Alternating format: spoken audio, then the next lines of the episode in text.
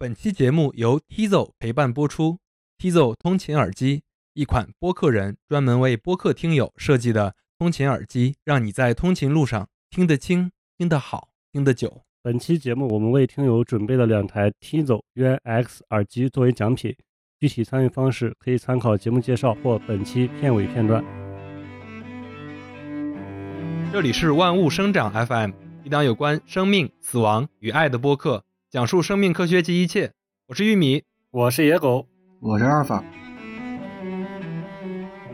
我们又来录音了。大家不知道听没听上一期阿尔法的声音是比较憔悴的，因为现在我们录音的这个时间是他刚刚起床的时间，我们刚好是晚上录音，然后他那儿是早上。他每次在录音前都发一个表情包，撑住，强撑。那当然，虽然这个时差问题比较呃难解决，但是我们要录音的这个决心还是非常强的。我们这一期要聊一个什么话题呢？虽然刚才有点尬的这个开场啊，我们要聊一个，说实话，我们我们聊起来稍微有一点点压力的一个话题。什么意思呢？我们三个大男人要聊一聊跟。医疗美容相关的一个话题，为什么要聊这个话题呢？有一个由头，就是在二零二四年开年，有一篇还挺重要的一个研究，还是中国研究者做的一个研究。是有关玻尿酸的研究，玻尿酸就是在医学上也叫透明质酸。它的这个研究其实证明了一个他这个研究者之前提出来的一个结论。我就简单说这个结论，它其实是论证了玻尿酸它会对它注射部位，特别是是下巴这块骸骨那块部位有一些骨吸收的证据，给了一个非常算是充分的证明。我们等会儿会请阿尔法详细的跟我们聊一聊这个研究。我们其实也基于这个研究，我们会聊一聊我们经常能在各种场合，无论是在专业的医学场合，还是在各种营销场合，我们经常能看到的一些非常似专业，但是又没那么专业解释的名词，比如说玻尿酸，比如说肉毒毒素，比如说烟酰胺，还有一些它已经被营销成专业的医美词儿了，什么美光针、瘦脸针。还有什么光子嫩肤等等这些我们常听的概念，但是可能不知道它背后的原理是什么。我们其实也会基于这个研究来聊一聊跟医疗美容比较相关的一些高频词汇、热门术语，大概是这样的一个主题。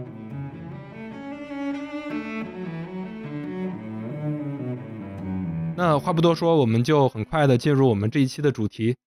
我们先请阿尔法来跟我们聊一聊这篇论文吧，就是这个最新的研究，有关玻尿酸的这个研究。就是这个这个研究非常有意思的点在于，呃，它是找了一个大家从来没有想过的，就是未曾设想的道路。就是在二零一八年的时候，然后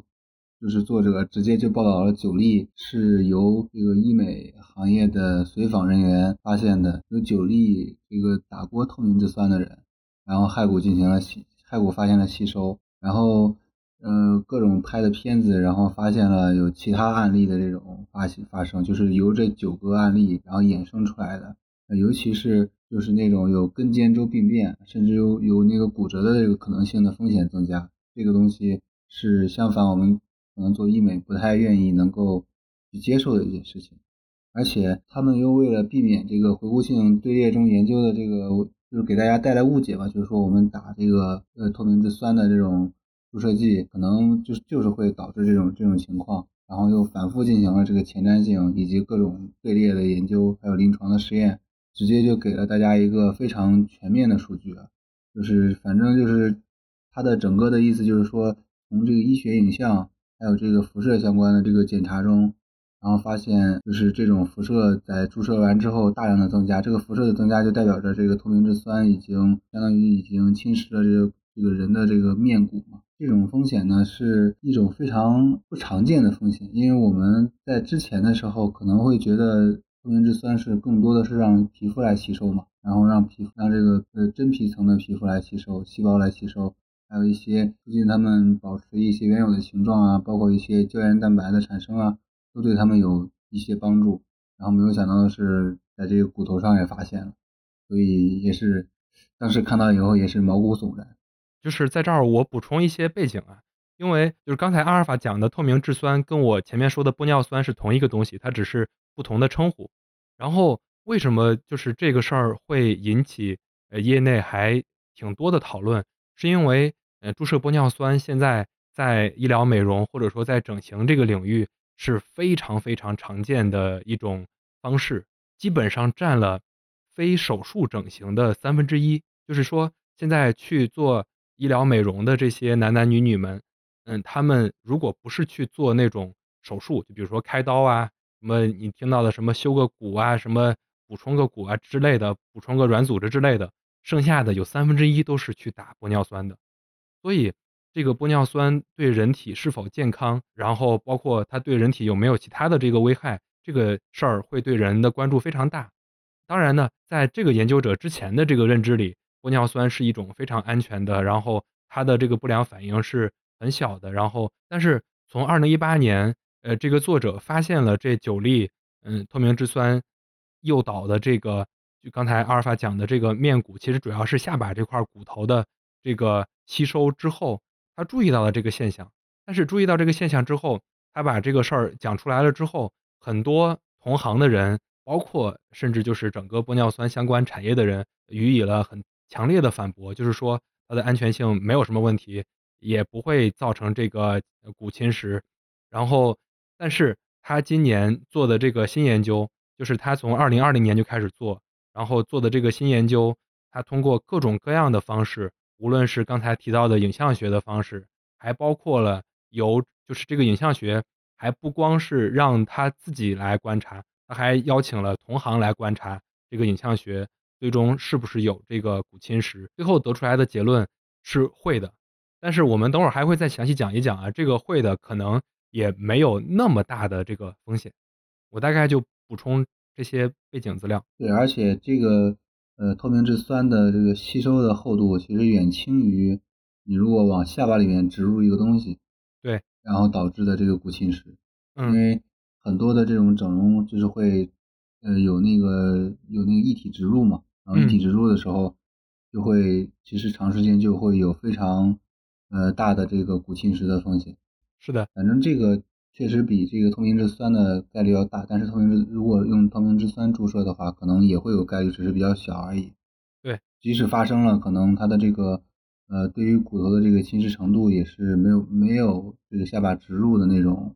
呃手术啊或者那种方式来来的更危险。就是他这个研究中也发现的，其实也不是概率低，它有接近三分之一，应该说超过三分之一，因为百分之呃三十五的这个就是它的这个队列研，因为它这个队列也不是也不是很大啊，其实就是几十名，有三分之一的人就发生了这个骨侵蚀，这个概率也不也不算小，我觉得，但是就是它的这个严重程度没有那么严重。就刚才说到了这个，就是往里边植入一个假体或者植入一个其他的，就我再补充一点信息，因为其实打玻尿酸的。我因为要讲这个播客，我特别去了解了解，就是哪儿会打玻尿酸。其实最主要的部位是这几个，第一个是下巴，就是做那个让这个下巴呃更尖，或者说更更好看、更圆润都有可能。第二个地方是鼻子，就是让那个鼻梁更高。然后就是去年在网上流行过一阵儿，给耳朵打那个玻尿酸啊，就是所谓的精灵耳。就是让那个耳朵那儿有个尖儿，这些地方打玻尿酸是比较多的。呃，当然那个耳朵我说的是，就是去年流行过一阵儿，还有的地方是那个呃苹果肌，就是脸颊的部分。所以说这个打玻尿酸它会引起这个骨侵蚀，但是它它的这个骨侵蚀的这个程度是比往里边植入假体要小的。比如说往下巴那儿，还是说往鼻梁那儿，肯定是比那个要小的。对，但是我就是。我看到这个之后，因为非常的吃惊嘛，然后我就去问了我们相关的这个，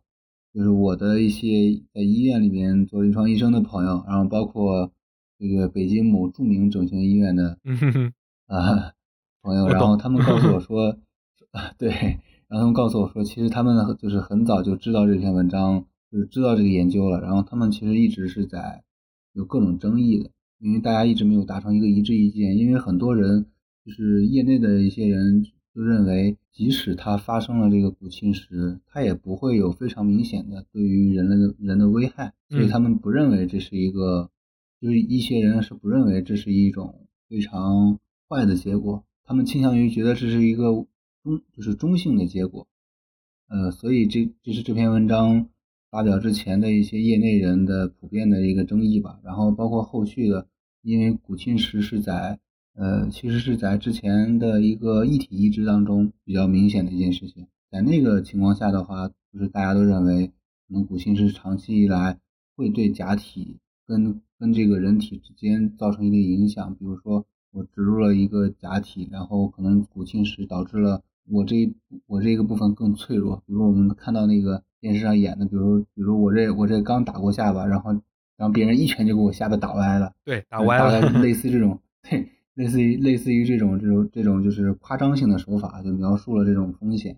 嗯，我是觉得是这样的。就是这个作者他这篇论文里，他也讲了很明显的结论是，他说他观察的这几十名的这个打玻尿酸的这个观察，他到后面发现的是，这几十名里边没有一名是发现了，呃，就是打完玻尿酸之后会有，就是他这个根尖周的病变，就是就是骨头发生更严重的这个危害，包括就是美学下降，就是因为你毕竟是做的医疗美容嘛，你做完医疗美容之后，嗯，他。就是它虽然发生了微小的这个骨侵蚀，但是并没有影响你去做医美的这个效果。然后其实就是，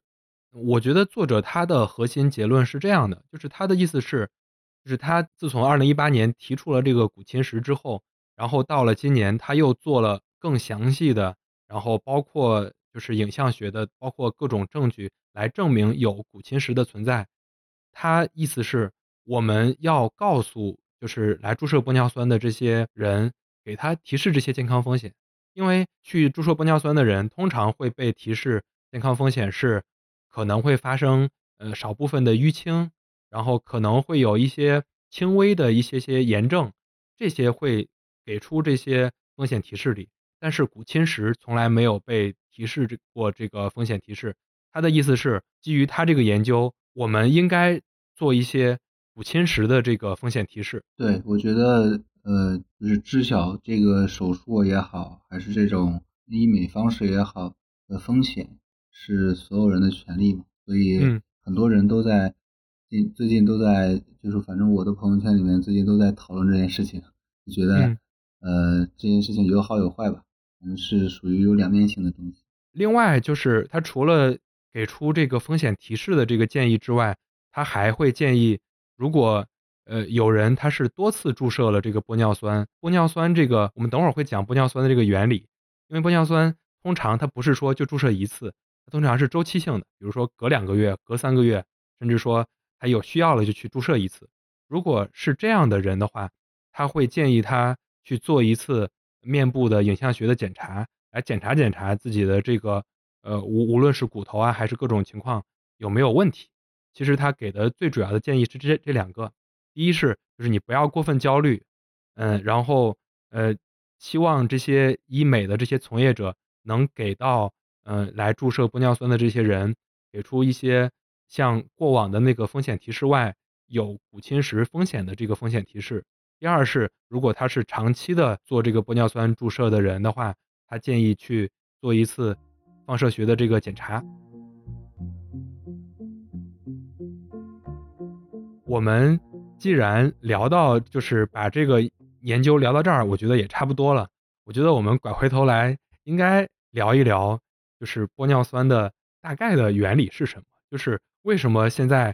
这么多人去注射玻尿酸，这么多人去做相，就是去打各种针，它被叫成很多针啊，比如说美光针，其实打的可能也是玻尿酸。那要不然先请阿尔法帮我们讲一下有关玻尿酸的它。大概的原理就是它是个什么？它为什么现在这么流行啊？对，就是透明质酸，其实是一个非常火的东西。呃，大家没有听过透明质酸，但是也知道玻尿酸嘛。嗯，透明质酸其实是构成这个人体细胞的间质啊、眼球的玻璃体，然后还有这个关节的滑液这种结缔等结缔组织中间的这种重要部分。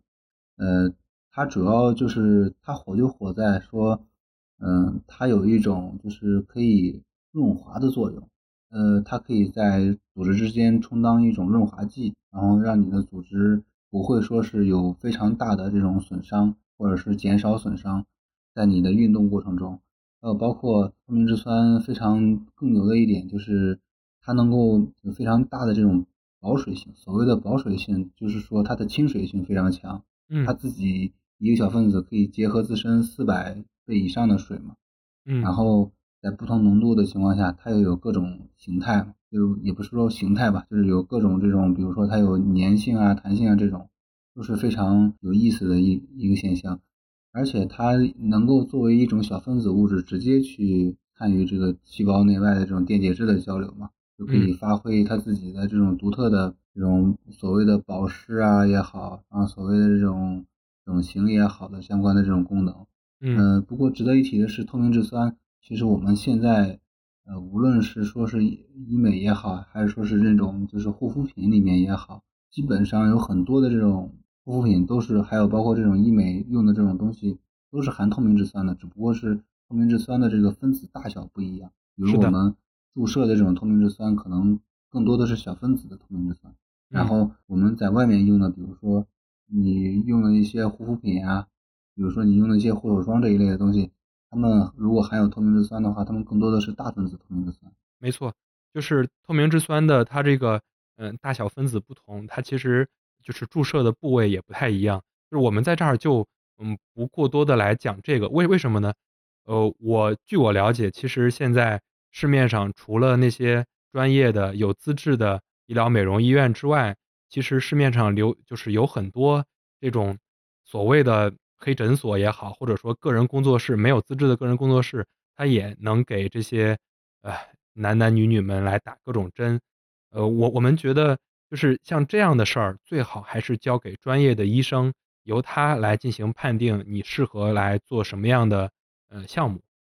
然后，其实你刚才听阿尔法讲，就是就能知道这个透明质酸为什么这么火。你看他说它有很强的保水性，它有润滑。你想想，人就想这个皮肤，又想它水水弹弹的，又想它水水嫩嫩的、滑滑的，就是会有这种很好的这个联想。当然呢，就是它注射到这个相关的这个部位之后，嗯，其实能起到几个作用。第一个是相当于你注射到，比如说像刚才说的下巴和鼻梁，它有很强的这个保水性和这个锁水性之后，它能跟你自身的这个细胞相结合，让你这一块儿有一个微调的作用。比如说你这个鼻子是比较塌的，打进去之后，你整个鼻梁就会比较挺。然后你这个下巴想要尖，它就会能就是注射到特定的这个部位，它它可能就能尖。它大概是这个原理。对，我觉得它能火，并且它能应用如此广泛的最重要原因，其实还是副作用很低。没错，几乎因为因为你看，就是它有骨侵蚀，就已经能够呃引起很大的这种风波，就证明它其实没有特别明显的或者说是特别大的副作用，所以它应应用起来很广泛。我有一个问题，就是它注射到体内之后，它不是能结合很多水分吗？嗯，那它这个水分不会再被机体吸收吗？会呀、就是它相当于是呃有更强的亲水性的意思，就是它可以短暂的呃也不就是相对短暂的能够把这些水更多的水分以及呃其他的功能在体内发挥出来，然后在它的这个人体代人体代谢的过程中，透明质酸也会就是人体代谢逐渐就没有了嘛，所以才需要周期性的注射透明质酸。其实刚才野哥那个问题还有一个是，它把这个这个部位的细胞啊、水分啊等等结合之后，它会形成一个类似于一个就是那种胶状的，它有一它有一个特性叫粘弹性，你你可以大概理解那个意思，就是它到这儿它不是一个就是把水锁住之后就变成了呃就是一团水，而是一团胶性的一一团物质，所以它能填充到相应的这个部位。我还有一个问题，就是最近这几年，好像很多那个套套厂商，然后都在炒这个玻尿酸的那个概念，是不是也是跟它这个原理相关？其实我觉得跟它这个原理有一定关系，但是更多的还是营销的成分。因为玻尿酸这三个字儿现在已经是一个无所不用其极的一个字儿。哇，我回家就是我前一段回老家，看见我妈妈的那个梳妆台上，就是各种产品上面都有玻尿酸三个字儿，什么面霜啊、乳霜啊等等。就是所以我是觉得，因为就是打玻尿酸这个医美项目火了之后，人们对这个产品的就是认知非常强，就是它的营销做的足够多，然后它用在各种产品上，你感觉都不违和。另外一个就是刚才阿尔法讲的，可能就是它的这个副作用，包括它的这个风险可能比较小，所以大家都喜欢用这个概念来营销。我觉得大概是这样。然后你说到这儿，我突然想起来，我还有一瓶那个玻尿酸保湿补水喷雾，就是我用完了之后，呃，就是你如果刚喷完，你去洗脸的时候，你会感觉到脸上滑滑就是的，它是很明，对，它很明显，就是你涂了一层东西那种感觉。嗯但是可能过一会儿，比如说到中午的时候，它可能就没有那种感觉了。嗯，嗯就是不是也是说，就是玻尿酸在体外它其实是不能够被吸收的。是很难被吸收，肯定啊就是效率很低。啊对啊，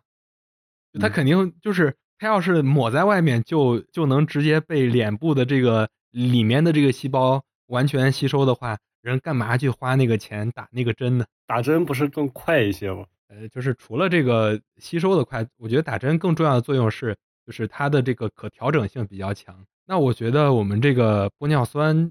就讲的这个差不多了，就是我们虽然没有讲的那么细，我我还是我刚才讲的，因为它太火了，我觉得我们对它有一些了解是好的，但是具体到该怎么用，特别是做一些医疗美容项目的时候，我们强烈建议一定要去到呃专业的，然后那种有资质的机构，包含我们前面分享的那篇论文，我觉得也是这个意思，就是他给出的这些风险提示，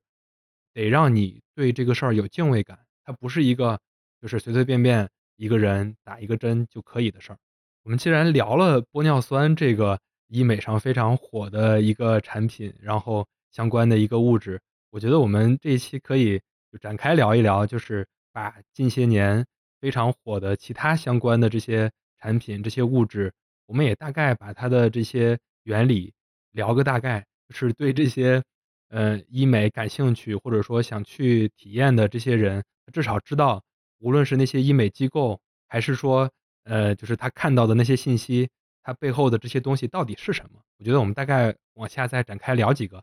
这一期我其实跟大家一样，也是作为一个听众的角度，就是站在台上的捧哏，因为我对这个医美呀，或者是美容呀，确实了解的不太多。啊，之前我以为是因为我天生丽质不需要，后来想了想，可能也是因为没必要。我觉得最关键是因为穷，大家 不知道这个得花多少钱呢？哇塞！啊，对好为了美！花钱这个事儿真的是太那个什么了。对呀、我反正我我也是对这方面不太了解，呃，我就去直接去网上搜了那个目前最火的几个嗯、呃那个医疗美容的这种进展以及这种技术，然后我想这是以一个非常科学的角度，然后又查了查文献，大家可能可能平时听各种推销啊、宣传呀、可能听的比较多，可能大家在这个呃方面可能比我更了解。如果说大家有什么觉得我说的不太那个准确的话，可以欢迎大家在那个评论区留言给我们纠正。首先就是我想把整个的这个呃做医美的这种项目吧，以及它以及它的这个名称啊，做一个非常明明确的归类。就是在我查完那么多的文献之后呢，我发现，呃，所有的这些医美项目其实无非就是两种吧，一种是物理学上的这种方式，啊、嗯一种是化学上的方式，比如说呃光子嫩肤啊，比如说一些所谓的皮秒啊，比如说那个什么就是 hydrofacial 这种，就类似于这种超就是超范围的洗脸的这种意思啊。然后还有比如说一些呃化学方式，就比如说一些烟酰胺，比如说果酸这种东西，我就、嗯我们就简单的介绍一下，那以及它的原理。那我觉得我们要不然先从物理的开始。我听光子嫩肤这个，天天被各种软件上推送。当然，我也不是用什么特殊软件啊，就是美团都天天推送这个东西。我估计咱们这一期聊完，然后明天我的朋友圈就会出现各种各样的广告医美广告。很可能。要不然我们先聊聊光子嫩肤。好呀，光子嫩肤其实是我觉得一个非常我非常感兴趣的一个一个一个技术，并不是因为我想做医美，而是因为我觉得这个名字好炫酷啊！特别有那种赛博朋克的感觉，是吧？第一次看到这个名字的我，我在想什么是光子？其实光子无非就是说是用的是不同波长的光而已。嗯呃，当然它这个更加具有科技性吧，就是它需要是过滤掉其他的波长。呃，据我查到文献，其实是从五百五十纳米到一千两百纳米的这个波长的广谱的，并且是纯绿的这种光线会被用来做这种光子嫩肤。其实光子嫩肤我查完之后发现，啊、这个历史好久啊，虽然是这几年比较火，但是其实在上个世纪，比如九七年、零零年附近就已经有这个光子嫩肤的这种概念了。嗯呃，当然更早的也也是有光子嫩肤的，那个是消融性的光子嫩肤。现在我们流行的这种光子嫩肤是非消融性光子嫩肤。什么是消融性？什么是非消融性的？就是呃，消融性的意思就是顾名顾名其义，就是说我们把皮肤给消融了，就是我们嗯会通过早期会通过一些机械呀、或者是化学呀、或者是激光嘛这种方式来直接去去除人的这个表层皮肤，然后促使新的皮肤长出来。以前的研究经历发现，它非常明显的一个缺陷就是它需要把表层皮肤先剥离了，这就相当于是我们自己平白无故多了一个伤口嘛。然后它嗯因为脸脸的面积还是比较大的，所以你做你稍微做一点儿，它就很容易留下疤痕，或者是有比较大的这种这种感染的几率吧。所以后来才促使了有这个非消融性光子嫩肤产生。其实这个东西最初还是美国人发明的，哦，然后不是韩国人发明的，我一直以为是韩国人发明的。我一直以为所有关于医美的都是韩国人发明的。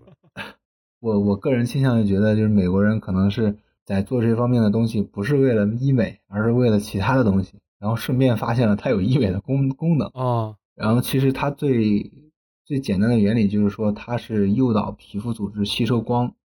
因为五百五到一千两百纳米的波长的光能够被人体的皮肤吸收，并且有效利用，然后再通过一种呃体外的这种冷却保护技术，就是让你的呃面部啊或者是其他地方啊，不至于在吸收了这么高强度的光之后，然后过热，导致了这个组织坏死或者是组织一些损大量的损伤吧，然后把它把它的这这种热损伤直接限制在这个真皮层之中。呃，这样的话做的一个好处就是它可以直接去激活人体的这个真皮层的细胞的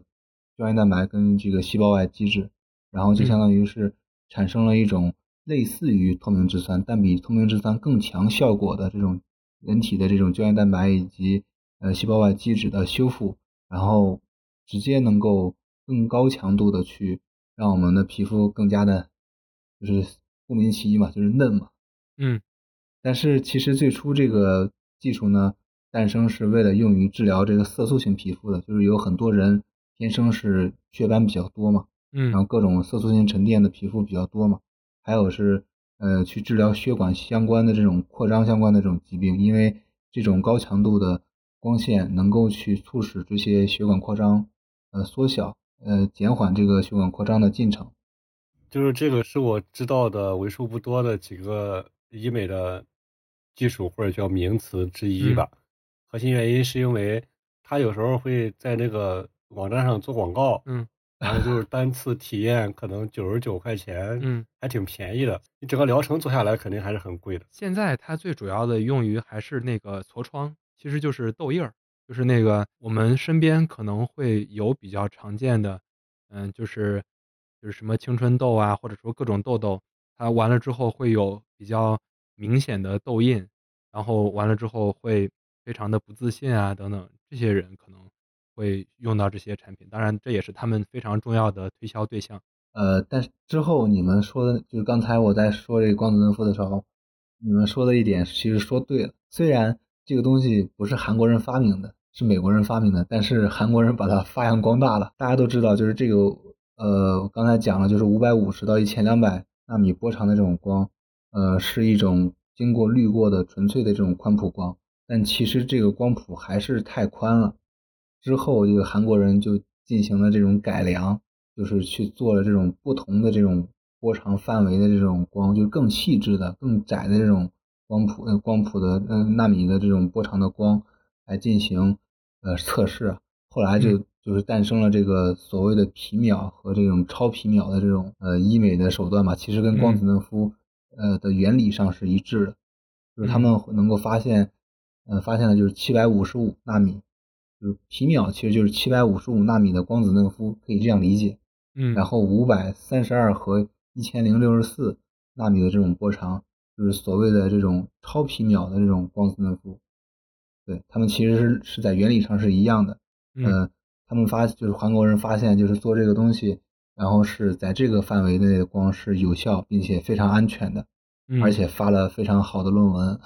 对嗯，然后首先占领了这个技术高地。但是呢，就是它有一个非常明显的副作用，就是如果你是过敏性体质，或者是你的脸非常容易过敏，嗯那这个东西就非常不适合你，因为嗯过往的研究案例发现了做这个东西是有很大概率会过敏的。如果你是过敏性皮肤的话，当然如果你不是那种过敏性体质的话，倒也还好。然后之前前面玉米说，呃，它其实诞生的时候，它是为了用于治疗这个痤疮嘛，嗯呃，但是呢，就是光子嫩肤有一定的这个水泡痤疮样皮疹的风险。嗯，你做完之后，很有可能在你后续的这种护理不当的情况下，会导致会或者是会导致这种没有痤疮的人产生这种水泡痤疮样的这种皮疹，非常非常明显的缺点就是疼。想想就疼。你的脸一直在照某一个波段的光，哇塞，还有就是它可能对这种色斑性的治疗是不太好的，就比如说刚开始这个东西是为了去呃将那个黑色素，因为这个有一个非常有意思的点在于，呃他们他们为什么选这个五百五到一千两百纳米的波长的光呢？是因为在这个波长的光内对人体相对是安全的，并且在这个波长在这个波长的光内，它是能够让这个人体内的黑色素更强烈的吸收这个光，因为大家都知道，就是黑色是更容易吸光能的嘛。嗯然后在短时间内，这个黑色素这一块东西，然后吸收了这么大范围、这么大热量的这种光，然后它就会被相当于会被类似于击碎的效果，它就会被呃原来是一个非常大的这种黑色素，当然我说的大也也已经很小了，嗯、这种大的这种黑色素的这种物质嘛，然后它会被击成小碎块儿，然后这些小碎块儿就很容易被人体呃去进行代谢嘛代，谢，所以就是黑色素就没有了。嗯就相对就是减缓或者较轻了嘛。其实是它一个非常大的优点，就是还有一个非常摩登的词儿，就是叫 “hydra facial”。啊，其实 hydra 就是超嘛，就是超级的意思。啊 facial 不就是面部的意思嘛？就它非常明显，这个东西很很很多又是呃被这个韩国人去发扬光发大的扬光大，就是它主要是为了，就相当于是跟那种美容院里做那种黑头吸出一样，它就是造成一个真空环境，然后把嗯你的这个黑头，呃，利用压强的这种方式把它吸出来。对，嗯，然后后续我好像看过这种广告视频，坏了坏了，就是明天咱们三个的这个微信朋友圈最好别刷了，肯定一堆这种广告。对后续反正还有很多嘛，就是我查了很多，还有什么点阵激光啊，还有这种冷冻溶脂啊，还有超声刀啊，还有什么就是最近特别流行的这种热玛吉。嗯，就是我我我有很多朋友其实去做了热玛吉，哎，热玛吉好贵啊！就是我以为这个东西超射频大概是多少钱，然后后来完全超出了我的这个认知。呃，当然热玛吉用的是电流啊，然后嗯冷冻溶脂这个就是还值得跟大家聊一聊，因为冷冻溶脂在这种呃就是减肥圈儿可能比较火，就因为它的效果非常好，就是比如说我们哪身体的哪一块儿可以精确的部位，比如说我们的屁股或者我们的这个大腿，然后你觉得脂肪非常多，你就可以直接去只做这个大腿的冷冻溶脂，就是它是因为因为这个人体的细胞比脂肪更容易嗯、呃耐冷，脂肪是不耐冷的，就是脂嗯。肪在一定温度下它是能够被直接被击碎然后溶解，相当于是我们只用呃特定部位去做就行了，而且嗯它非它的效果非常好，因为做这种东西其实就是利用了这种细胞跟脂肪完全不同的这种这种概念嘛，然后去做了这种这种这种医美。但是它有一个非常明显的副作用要提醒大家，就是在你做了非常大范围的大部位的这种呃冷冻溶脂之后呢，很有可能会造成极大概率会造成你的这个肝脏负担加重，因嗯为即使它的这个脂肪溶解了，你你的身体还要把这个脂肪代谢出去，嗯，就是但是代谢脂肪必须要通过肝脏。是的，对，所以你短时间内这么大量的这种脂肪的这种溶解，然后在人体内代谢，是对肝脏非常大的负担。物理的聊完了，我们是不是该聊聊化学的了？可以从先从刚才我们所说的那个痤疮方向的这个聊开始聊。嗯，有一个对于痤疮也好，对于所谓这种痘痘也好，非常有用的一个东西，就是我觉得可能听众们比我们更了解，就是 果酸。嗯，对，果酸，嗯，其实这个学名就是化学名称是叫阿尔法羟基羧酸。啊，这玩意儿最初是从这个水果跟这个乳酸酪当中提取出来的，它的很它的效果非常的明显，就是就是不断的就是通过激活这个皮肤的方式呢，然后让它让痘痘让就是浅表的啊深深深层表皮的就不行了，就是浅表层的这种痘痘也好，还有这些痘疤也好，然后包括这些皮肤暗沉也好，啊老化呀，或者是那种肤色不太均匀也好，都能够去进行一定程度的治疗，就是相当于是。就跟广告说的一样嘛，提亮提亮肤色，呃，包括那个，呃，很多的这种我身边的这种痤疮的这种患者，都是去医院，啊，在皮肤科的医生很常见的一种，呃，开的药就是果酸，就是他建议你去，就是就是呃，俚语就是刷酸，对，刷酸，我我刚才就想问，刷酸就是刷的是这个吗？呃，是对，应该是除了这个还有别的酸，但大概原理是差不多的。嗯，我听过什么水杨酸？对对对，这呃，其实果酸的原理非常的简单，它就是去进行皮肤表层吸收之后呢，就是去刺激这个呃这个表层皮肤以及表层的这种纤维啊、胶原蛋白啊再生，然后让它们就是不断的去加速这个细胞以及以及纤维、胶原蛋白的这种补充，嗯，然后就能够。去很快速的去改善这个皮肤的这种状态，但是这玩意儿对于一个本来皮肤没有什么大的问题，就是你自己认为你自己的皮肤很有问题，其实你的皮肤很好的人，再去做这种刷酸类的这种效果，去做这种追求极致的那种美呀，还有那种那种皮肤的这种这种焕就是焕肤啊、亮白啊这种这种这种东西，其实有有一定的风险，就是。可能会导致你的这个皮肤的表皮屏障，呃，受到破坏，更薄，嗯，对，然后你的皮肤就会更加敏感，就逐渐你本来不是一个敏感肌，你可能就变成了敏感肌。是的，对，所以这儿我还得多提醒一句，就是你还是得去咨询，无论是皮肤科的医生也好，还是专业的人士，因为这个事儿我试过，就是完了之后还挺疼的，就是不是。就是就是我体验我老婆的，就是她用了之后，她给我用，就是她不是说你抹上之后没感觉，你抹上之后是会疼的那个酸，那就可能你的皮肤屏障已经已经已经很薄了，就你抹的时候就对它对它的刺激性非常大。嗯，反正就是就是这个东西，嗯，它嗯它的原理是这个原理，但是你具体该怎么用，我们就不做过多的这个介绍了。啊，接下来这个我我觉得，呃，野狗其实可以试试。就是 这个非常 也也是非常火，并且非常就是已经已经火了大概得一二十年的一个物质了，就叫烟酰胺。听友们，等会儿就可能可能就知道我们为什么要笑了。然后烟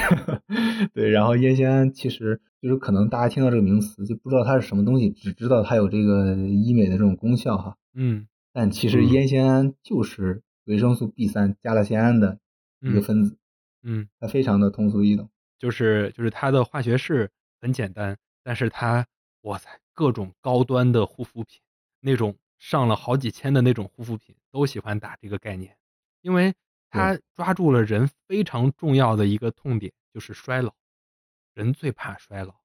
我感觉就是男的女的都害怕，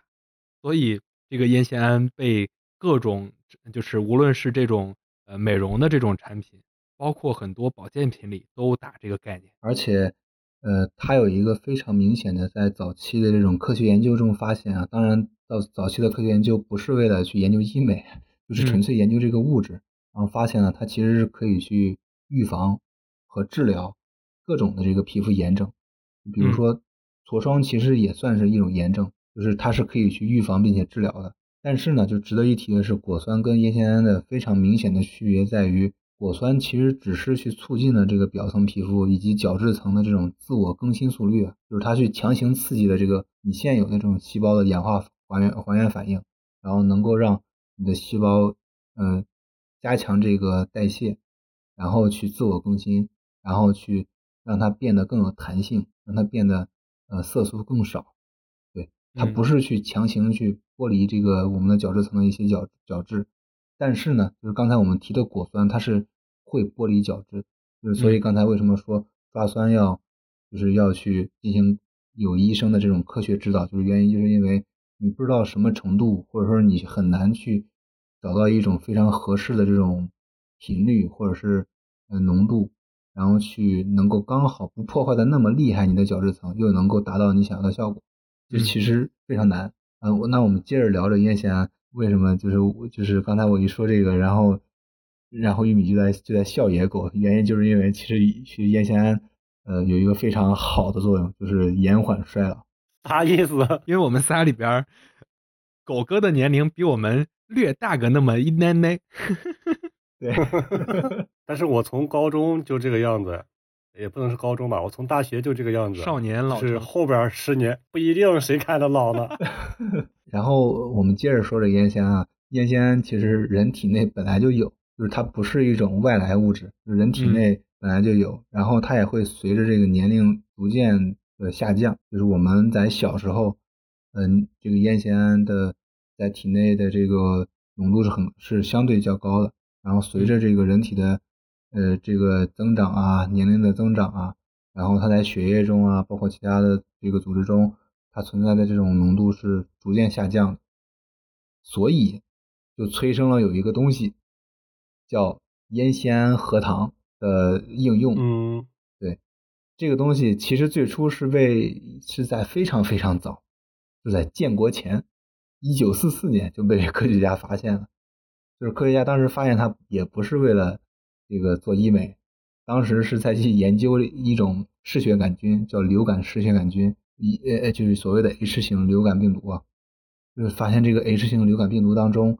有这个烟酰胺核糖作为这个杆菌的助生长因子，就是他们发现这个玩意儿能够去促进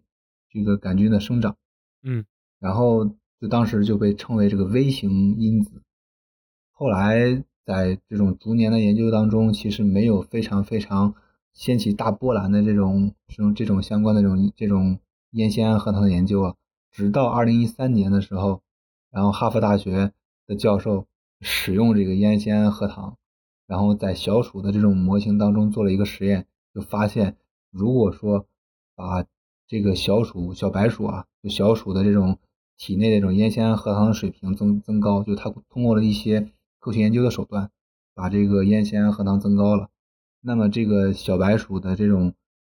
各项指标水平。就基本要从两岁的这种小白鼠回到六个月的小白鼠的这种水平，这是什么概念呢？就相当于是，呃，如果人用了这个东西，六十岁的老人可能各项指标在用完用完一段时间之后，他他就会回到二十岁岁的状态。嗯，这个听起来就非常非常非常非常非常厉害，所以当时就掀就掀起了非常大的波澜，并且这个东西，这个研究是最后发表在了一个顶刊上，就是 Cell 的这个期刊上。知道，就是刚才我说了那么多，就是当时是掀起了非常大的波澜的。有一大波的这个保健品的创业，就是用这个烟酰胺核糖。对，就是后续因为这个东西太就是就是实验效果太好了，就一就一大波人开始往这方面投资嘛。嗯。然后投资完之后，就生产出一些所谓的这种烟酰胺核糖的这种保健口口服液。嗯。然后就很多很多明星都在用这个东西。据我所知。呃，很多很多明星都在用这个东西，当然不是明星的，其中也最有名的一个人就是李嘉诚，嗯，就是他二零一七年喝完之后，然后然后发在还还有那个就报纸报道，就是说他喝完之后说感觉自己状态好极了，并且顺便投了两千五百万美元投资，就是去研发这个东西。但是有人跟踪过吗？李嘉诚现在应该不小了呀，就是他没法定论，所以后面还有很多。跟进他的研究，我们就他你跟进个体是没用的，你个体它有各种各样的差异，富人的跟穷人的，包括你各种体质的人都不一样。对，而且嗯，你可以听我接下来的这个研究发现，你就嗯我我找的这个研究发现，你就知道它到底有没有效果了。嗯呃，烟酰胺核嗯糖呢，最基本最基本的原理是，这个烟酰胺核糖它进入细胞之内呢，它会刺激这个线粒体的增殖以及修复。就比如就是人体的这个细胞，如果说呃就是正常的人体细胞也会代谢也会死亡嘛。当这个人体的细胞死亡的时候呢，就是很大的很普遍的一个现象，就是这个线嗯这个细胞内的这个线粒体先逐渐衰老死亡。嗯那么这个烟酰胺核糖就会有一种效果，就是说可以去刺激，然后并且让这个线粒体在这个细胞内大量的增殖，然嗯后修复这些可能会坏死或者是可能会死亡的这些线粒体，嗯，这就会一定程度上去延缓这个细胞的死亡嘛。我在这儿举一个例子，就是我们老说线粒体像人的就是细胞的这个发动机或者说引擎，你可以想象，本来这个发动机是八缸的，然后结果慢慢的因为衰老变成了两缸或者四缸的，但是这个东西弄进来之后，就重新让你焕发了这个生机，又变成八缸的了，可以大概是这样的一个，就是更好理解这个线粒体在它起什么作用。对对对，呃，然后呢，就是这个线粒体的这种数量啊，在不同的年龄和不同的人体当中，其实有很大的差别。就是我嗯们在小的时候，线粒体就是每个细胞中含有的线粒体的数量是非常高的。嗯，然后老年人为什么可能感觉机体呀、运动呃活力没有那么强？其实一定原因还是因为细胞内的这个线粒体的数量，相较于他自己的年轻的时候是严重下降的。嗯对细胞的代谢啊，细胞的这种能力啊，就不就是不如这个年轻时候嘛，就是所谓的这个衰老，就是不太好运动的原因之一。呃，我们那我们就接着聊这个烟酰胺的核糖。就是后续因为很多人，就是包括李嘉诚在内的很多很多的这种人，呃，投资啊也好啊，还有这些所谓的这些各种投行啊，去去去做这种投资，去研发这个烟酰胺核糖的这种保健品，然后炒了非常火，直到这个二零二三年，就是我们去年的七月份的时候，然后也是顶刊，就 Science 的一个子刊当中叫 Science Advance，嗯，然后发表了一篇综述，然后这篇综述呢，最主要的论调就是说，这玩意儿其实没什么用，对，它可以作为一种作为一个类似这种就是就是呃延伸解读，就是这玩意儿可以作为一种精神安慰剂，就是你喝了你觉得你自己哦，喝了之后我自己自己心心里有暗示，就是我觉得，哎，我喝了之后我应该变年轻一点，嗯就有这种暗示。因为烟酰胺核糖就是前前些年炒得非常热嘛，所以去年这篇文章就综述了做烟酰胺核糖的相关的这种几乎大量这种实验吧。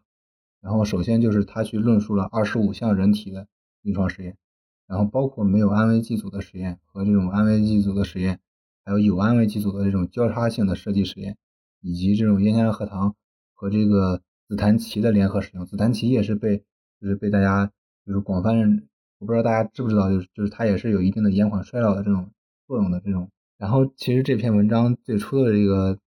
这个东西还是这个研究还是要追溯到这个二零一六年。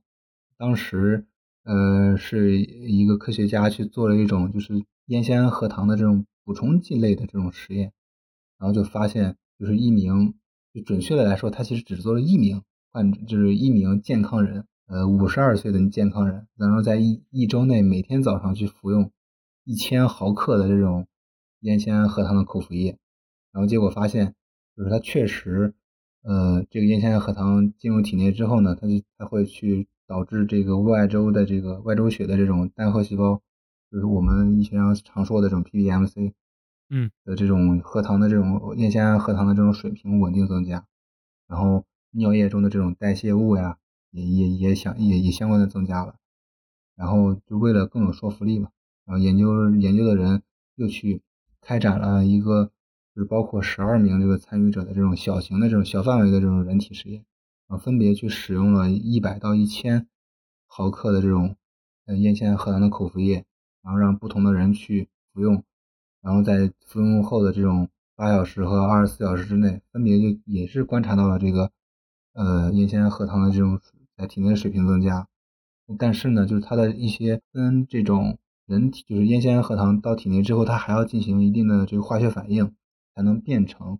所谓的这种可以延缓衰老的物质。但是呢，这个东西它它口服到体内之后，它只见到这个口服液的这种呃分子的这种浓度增加，它并没有见到呃能够去导致我们人体延缓寿命的这种物质的增加。所以也就是说，它就是你这种口服液，相当于是类似于这种酒肉穿肠过的意思，就是它可能你喝进去，它就是这样，然后它它们并没有更多的产生反应，它又被排出了。这篇综述想要说的就是说，呃，烟酰胺核糖唯一可能对健康有益处的是，它能够去减少全身的这种包括免疫细胞当中的这种炎症标识物的水平，嗯，对，但它不能够起到延寿的作用，嗯。所以就是它很很大程度上抨击了，就是说，呃，大家现在是过度去解读了这种口服液、口服的这种烟酰胺核糖能够去延缓寿命、延缓衰老的这种作用。就感觉很多被神化的这种，不管是药品啊还是保健品啊，好像都经常被打脸。嗯，讲到这儿，我特别想说，我觉得跟我们上期聊代糖的时候聊那个学术传播，我非常想聊一个这个观点，什么意思呢？就是当一个物质被发现，它有一些某些某些功效的一些实验的时候，其实对于这个产业来说，他们会做很多的这个学术传播。那到最后可能会发现一个什么道理呢？就是我为了想要继续发展这个产业，我就有重金投入，有利于这个观点的这个传播。但是往往到最后，嗯，就是这个无论是这个产业退去，或者说这些。更多的研究被被做出来之后，它可能会有一些完全相反的结论。你说的让这个让我突然突然想起来，浪潮过去才知道谁在裸泳，谁在裸泳，并且我感觉他们好像呃总是在混淆一些概念。比如说，我发现某一个东西，它可能促进了跟另外一个，就比如说延缓衰老可能相关的某一类东西，哎，他就说，哎，那我这个产品。它就能有这个作用，是的，有延缓衰老的作用。从这个研究，从这个实验研究到论文，然后再到后续的炒概念、炒营销的时候，那整个这个颗粒度是就是从细然后到完全粗的。我怎么样说能让这个受众接受，我就怎么样更大声的说。对，这个物质有作用，不代表着它到人体内会有作用，这是一个非常非常 tricky 的东西。嗯。那我们往后还得再聊一种，也算是化学的吧，也是非常火，近些年也非常火的一个，呃，算是化学物质——肉毒毒素。就是说这个肉毒毒素的时候，可能没有那么容易被大家听到，但是大家听到的肯定也很多。但是如果一说瘦脸针，大家肯定就马上就知道这个东西是什么了。它的基本作用，其实我用非常简单的话来说，就是。肉毒毒素的主要作用，它其实是阻断神经末梢释放的乙酰胆碱。乙酰胆碱就是大家还能回忆起生物的知识的话，就能知道这个乙酰胆碱是跟你的这个肌肉收缩强相关的。瘦脸针最主要瘦的是哪儿呢？是你的这个咬肌，就是你可以在听的时候，你稍微使一下劲儿，就是那个上下的牙齿咬一下，你就能知道，哎，你这个咬肌。我就说一个人，康辉，康辉的咬肌就比较大，就是你的这个呃下巴两边的这两块肌肉，瘦脸针主要打的是这儿，相当于让这个肉毒素打到这儿之后，它就呃算是让你的这一块咬肌不正常收缩，不正常收缩之后，它就逐步的让这块肌肉缩小，就是缩进去了。你本来这个咬肌，你有咬肌之后，你的脸是圆的嘛？然后你让两块咬肌小了之后，它就会变成大家都喜欢的那种尖脸、瘦脸。我跟你说，什么人咬肌会比较大？就是爱吃槟榔的，就是老老用那个地方，就是他那个咬肌就会比较大，因为它你注射了之后，它不是马上起效果，就像我刚才讲的，它其实是大概就是你注射之后几天之后，甚至是一两周之后才能有最佳的这个效果。然后同时。它跟我们前面讲的玻尿酸一样，它也有这个效果的周期。就比如说，大概几个月或者小半年之后，它这衰退了，很多人可能会去重新的来注射。就是在这儿我就要又啰嗦一句了，就是因为瘦脸针这个也是我们身边非常常见的一种这个算是打针型的这个医美项目，这个注射还是需要专业的医生进行，你要确保安全，然后以及非常正确的注射，你打到哪儿，就是这个通常的不良反应是，就是如果你打的不对的话，它可能会造成你这个局部的淤青。然后甚至还会那个头痛等等红肿，那你得不偿失嘛。所以就是你还是去呃正规的医院、正规有资质的这些呃医美的这些诊所。然后因为它这个量也是根据你个人的这个情况来进行调整的。哎，这一期我好像啰嗦这些事儿啰嗦多了，就是有关肉毒毒素，因为它也是跟那个玻尿酸一样，就是很火嘛，大家可能经常会有去。来打这个瘦脸针的，无论男生女生，无论是明星还是说我们这个普通人，打的还是真挺多的。然后我也去找了相关的这个论文，其实就是我找的这个论文，它本来的原因是因为有一例因为这个咬肌肥大，他去注射这个肉毒毒素之后发生了这个脓肿，就是脓肿的这个应该是呃就是某种的脓肿分支杆菌的感染。他根据这个患者之后，他又去做了上一期阿尔法说的那个荟萃研究，就是他去呃过去十几年的这个就是相关的研究做了一个回顾，然后回顾了大概有十八例的这个医生也不是医不一定是医生啊，就是十八例的注射肉毒毒素之后出现不良反应，特别是感染的这个病例。嗯，我简短截说，就是这所有的这个病例完了之后，他给出的结论是这十几例。出现感染不良反应的大多数都是因为在这个注射或者说叫这个侵入性手术这个过程中没有遵循无菌流程，或者说他使用了自来水等等这样的潜在风险。整体来说，肉毒毒素来注射还是一个副作用比较小、比较安全的一个算是呃医美项目。但是我在这儿不是说来推推销这个医美项目，而是说。要做更多的这个健康提醒，是你要去到专业的、正规的场所。你看，他过去的这十几项这个感染的问题，都是因为你在这个注射的过程中无菌做的不好，或者说，你看他甚至说有些人用有些那个这个病例里他用了自来水，出现这个感染的概率就会非常大。总而言之，就是我们就是呼吁大家，如果想去做医美，就是要去。合法有资质并且有经验的地方去做。嗯，我还有一点想提醒的，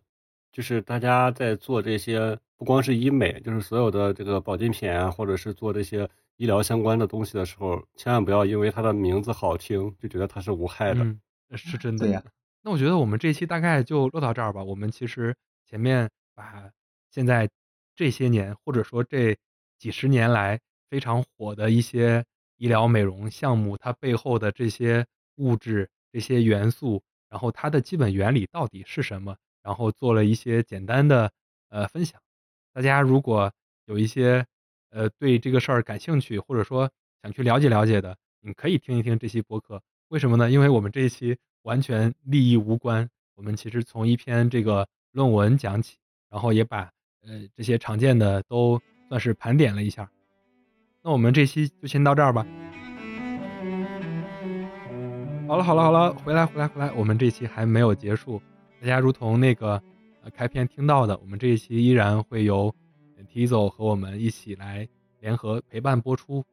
呃，我们这一期依然会抽取两名听众，送上两台 Tizo UNX 耳机作为奖品。我们一共三期嘛，我们每一期的这个抽奖方式都不太一样。我们这一期呢？依然有这个互动留言分享获奖的这个呃项目，我们依然会在我们所有的留言中抽取两名听友来送上 Tizo UNX 耳机。我们这一次呢，我们就主观一点，大家可以来分享一下，如果你做过医美项目，你可以来分享一下你过去的这些医美的经历。如果你被推销过，像我们前面提到的非常火的那些医美项目。你也可以来讲一讲你的想法。当然，因为我们也知道，我们这个节目里有很多是非常专业的，可能是医学生，可能是医疗从业者，可能是呃久病成医的加引号的专家，我们也可以来聊一聊你的想法、你的体验。当然呢，如果你对耳机，又或者说对听这个事儿有一些想法，你也可以在评论区留言。这一期我们就主观一点，我们三位主播最后来选出两位听友，送上我们的 Tizo UNX 耳机作为奖品。我们第一期通过那个留言点赞最高的两位听友，现在已经有收到耳机了，然后目前他们给的反馈也还是不错的。嗯，哎，我依然依然在翘首期盼当中。哈哈哈，等你回国，还是那四个字儿。当然呢，我在这儿也插播一下，如果想加我们的听友群，可以在 show notes 里看到我们听友群的加入方式。我们有这些福利的时候，我们也会第一时间在听友群里跟大家做同步。好了，那我们这一期就到这儿，拜拜，拜拜，拜拜。